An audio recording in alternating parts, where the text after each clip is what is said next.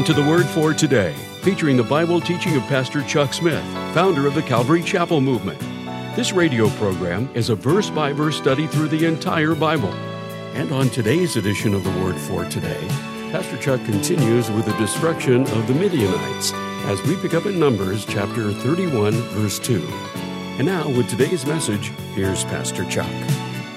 Now, Eleazar was the high priest, his son Phinehas went with the armies to fight against the Midianites, and the Lord delivered the Midianites into the hands of these 12,000 men.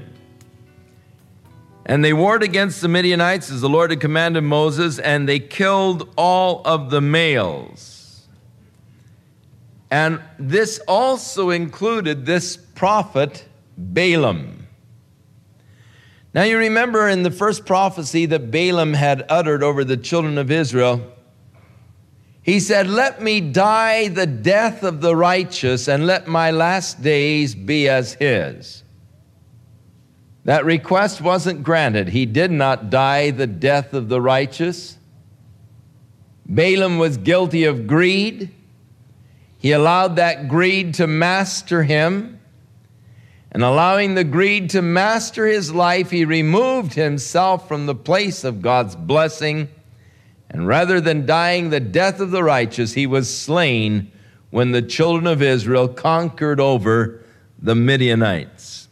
Balaam also was slain. So they took the women of Midian as their captives and the little ones, and they took the spoil of all of their cattle, their flocks, and their goods. They burnt the cities where they were living and all of the beautiful castles with fire. And they took all the spoil and all the prey, both of the men and beasts, and they brought the captives and the spoil. Now Moses was angry with the officers of the army and the captains over the thousands and the captains over the hundreds, which had come from the battle. And Moses said unto them, Have you saved all of the women alive? Behold, these caused the children of Israel, and here we have it, through the counsel of Balaam, to commit trespass against the Lord in the matter of Peor, which, and there was the plague among the congregation of the Lord. Therefore, kill all of the male babies and all of the women who are not virgins. You can save the little girls and the virgins alive, but the rest of them are to be slain. Because these are the women that were used in this subterfuge to bring a curse upon the children of Israel. Now, at this point, it should be noted that there are many people who have difficulty with the Old Testament, and especially in, in the areas where we are going to be entering into next as we get into Joshua and Judges and into the Kings and all. People have difficulty with the orders for extermination of the people. How is it that God would order that they totally wipe out a nation, the children and all, the women and the children in many cases? In some cases, even the animals, everything was to be obliterated. How is it that God would order such an extermination? When they came into the land, they weren't to make a league or a covenant, a treaty with any of the peoples within the land. They were to utterly destroy them or drive them out. Why would God command such a thing? In order to understand these commands, it would, of course, be necessary to understand a little bit about the culture of these people, and especially their religious practices.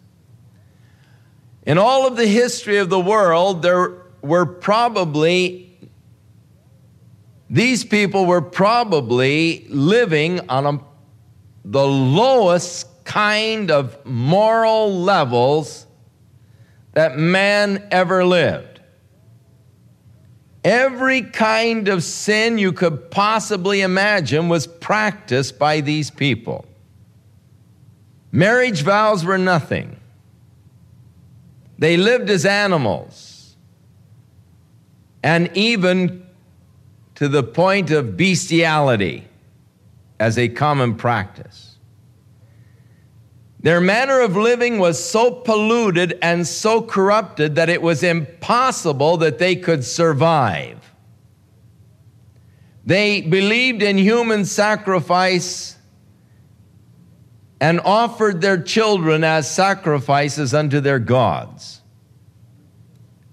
The things that were done by these people are so polluted, so vile, that it would be impossible to tell you in a mixed company the practices that were common among the people called the Canaanites, those that inhabited the land that God ordered exterminated. God ordered their extermination lest their pollution would also pollute his children. God is bringing them into a land, using them first of all as a tool of judgment against these people.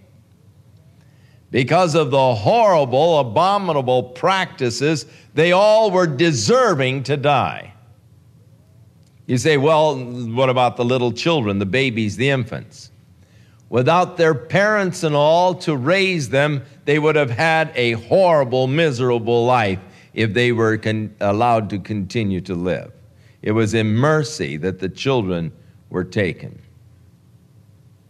But God ordered their extermination lest they would become a polluting influence to his people and his own people would be dragged down into the same moral pits that these people were living in.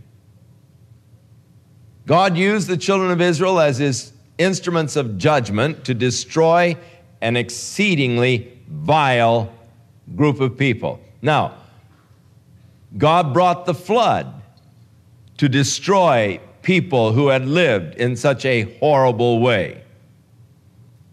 And all were destroyed by the flood, with the exception of Noah and his immediate family. God used the flood as an instrument of judgment. Now God is using the nation Israel as his instrument of judgment against these people whose practices had sunk so low that it was necessary that God's judgment fall upon them. And that is why God ordered their extermination. It was his judgment against their horrible sin that they were committing and to destroy them lest they be a polluting influence upon his people. It was to protect his own children from the mad dog culture of the Canaanites. So Moses was angry because they kept the women alive. And he ordered them to kill all of the little baby boys and just save alive those women who were virgins, the little girls, and they were to become slaves to the Israelites. Now, Moses said, Take the spoil that they have gotten in the battle and divide it in two. And a half of the spoil is to go to all of Israel and a half of the spoil will go to the 12,000 men who went to battle. Now, of the 12,000 men who went to battle, the half of the spoil that they received, one in 500 was to go to Eleazar, the high priest, which meant that Eleazar became overnight a very wealthy man because there was about 337,500 sheep alone for the half of the amount, for their 675,000 total sheep that they took. So the half of those that went to the 12,000 that went to battle, one in 500 of those 337,500 went to Eleazar. So suddenly he had just an awful lot of sheep. And then, of course, it gives the number of cattle and the number of donkeys that they had taken. There were 72,000 beef and 61,000 donkeys and 32,000 persons in all that young women who were virgins. So these were divided as the spoil to the children of Israel. Now, from the half that went to all of Israel, one in five was to go to the rest of the Levites. So that was their portion, a twentieth of that which was taken in the battle. And so they divided up the spoils of war. Now, when the fellows came back from war, they, they numbered off and they found out there wasn't one man missing. They had destroyed all of these Midianite cities, had taken all of these captives, had killed all of these men without a single casualty.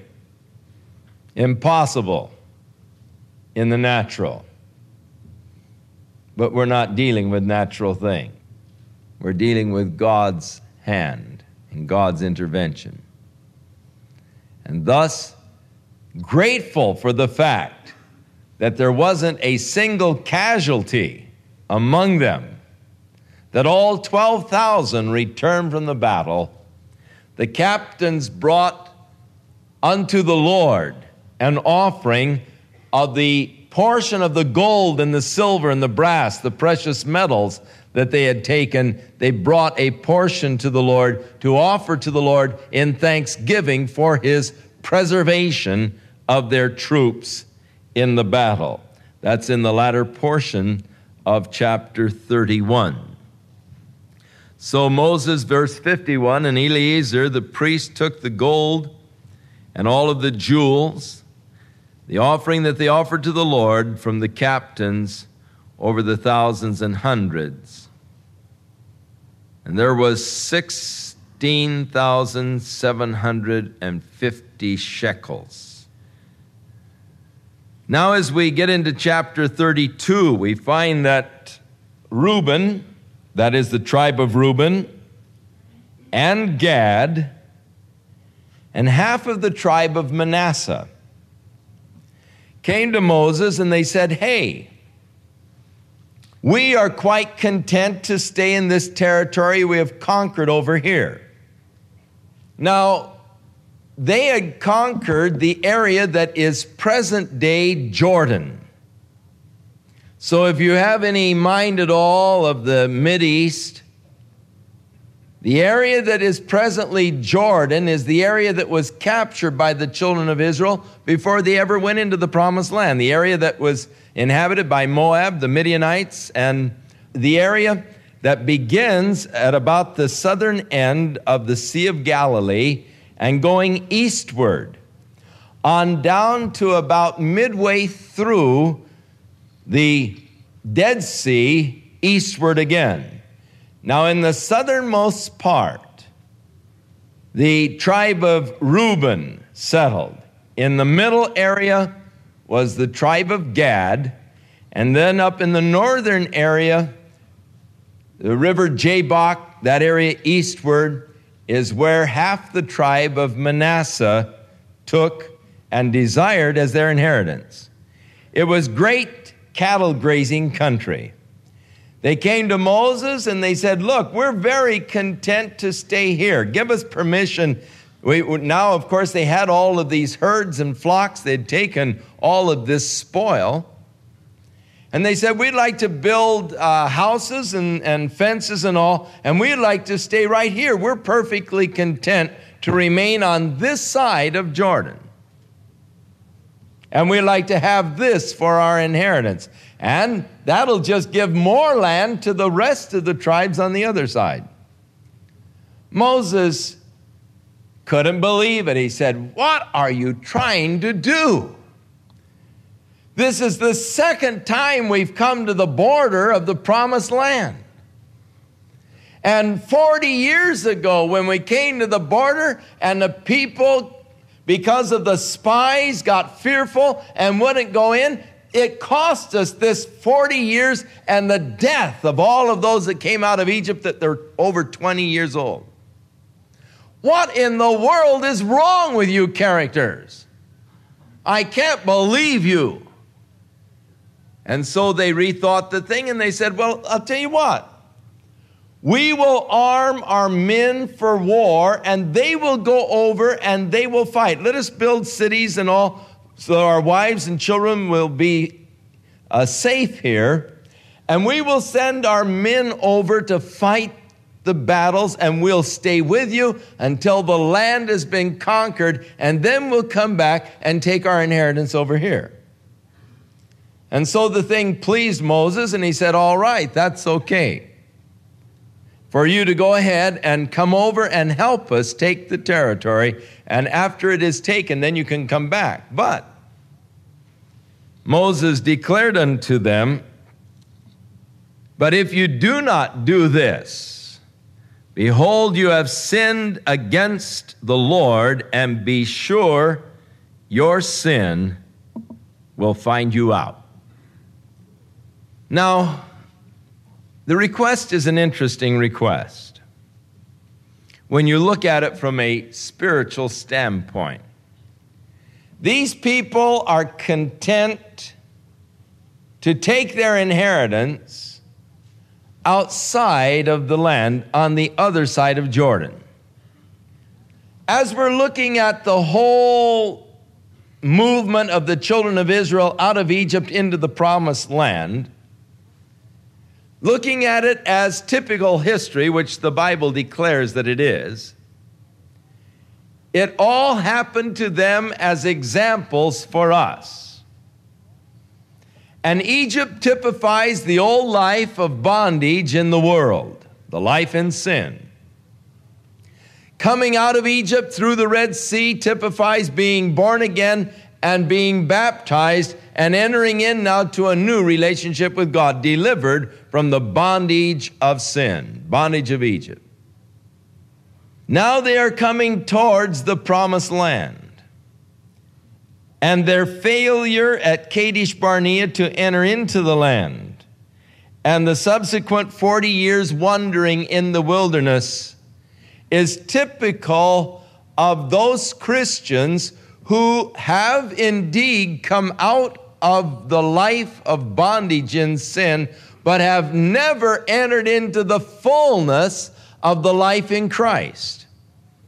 They are in an in between state, not yet entered into the fullness that they can know in Jesus Christ, the full promises, the full life and walk of the Spirit but still problems with their flesh, battles with their flesh, wandering in the wilderness. And so many people have a Christian experience that is sort of a wilderness experience, a barren experience. Now, the River Jordan typifies the death of the old life, the old man the death of the life of the flesh. And coming into the promised land is typical of coming into the new life and the walk in the Spirit. Yes, we still have battles to fight, but we have a captain that has gone before us, who is leading us and who strengthens us. And God has promised that every place we put our foot, that he said, I have given unto you for a possession. So the land is here in front of us. All we have to do is go in and claim it and possess it. The life of victory in Christ, the life of joy and blessing. That life of those spiritual relationship with God. It's yours for the claiming. The victory over the old life, the flesh, yours for the claiming. Now, there were those who were content to remain on the other side of Jordan. Reuben and Gad, part of Manasseh. And they said, We'll dwell on this side. We're content to remain here. It is significant to note that they were the first tribes to go into captivity because they had not the protection, really, of the Jordan River, which was a natural barrier against the enemies. The first to go into captivity. So often, many people failing to enter into that which God has promised to us, that life of abundance in the Spirit. Their failure to enter in, content to just live on the other side of the cross, the death of the old nature, the old life, not willing to reckon the old man dead, are often the first to go into captivity.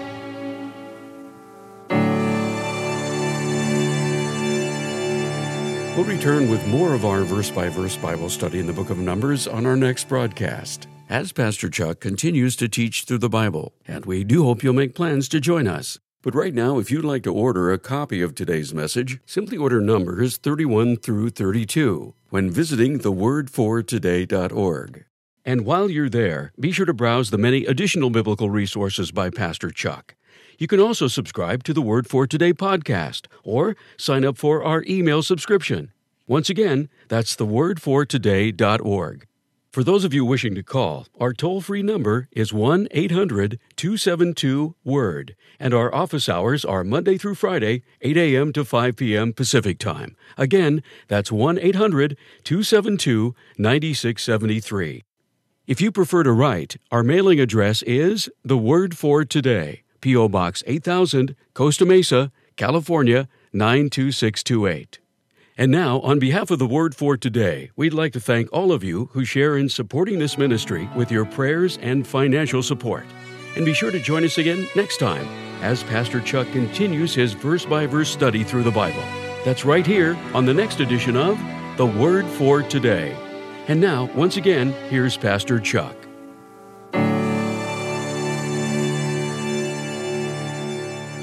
May the Lord cause His word to be established in each of your hearts and lives. And may you grow in grace and in knowledge of Him, that you may ever experience a richer, fuller, deeper comprehension of that love that God has for you, His child. In Jesus' name.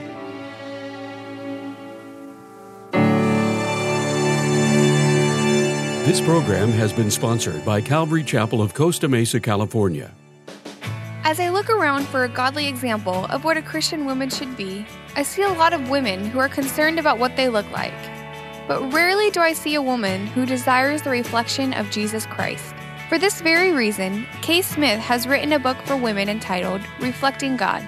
Kay teaches women godly attributes, such as how to be joyful when things aren't going so great, or how to be sincere when praying for others, or inspiring them, or how to nurture and influence the people God has placed around you.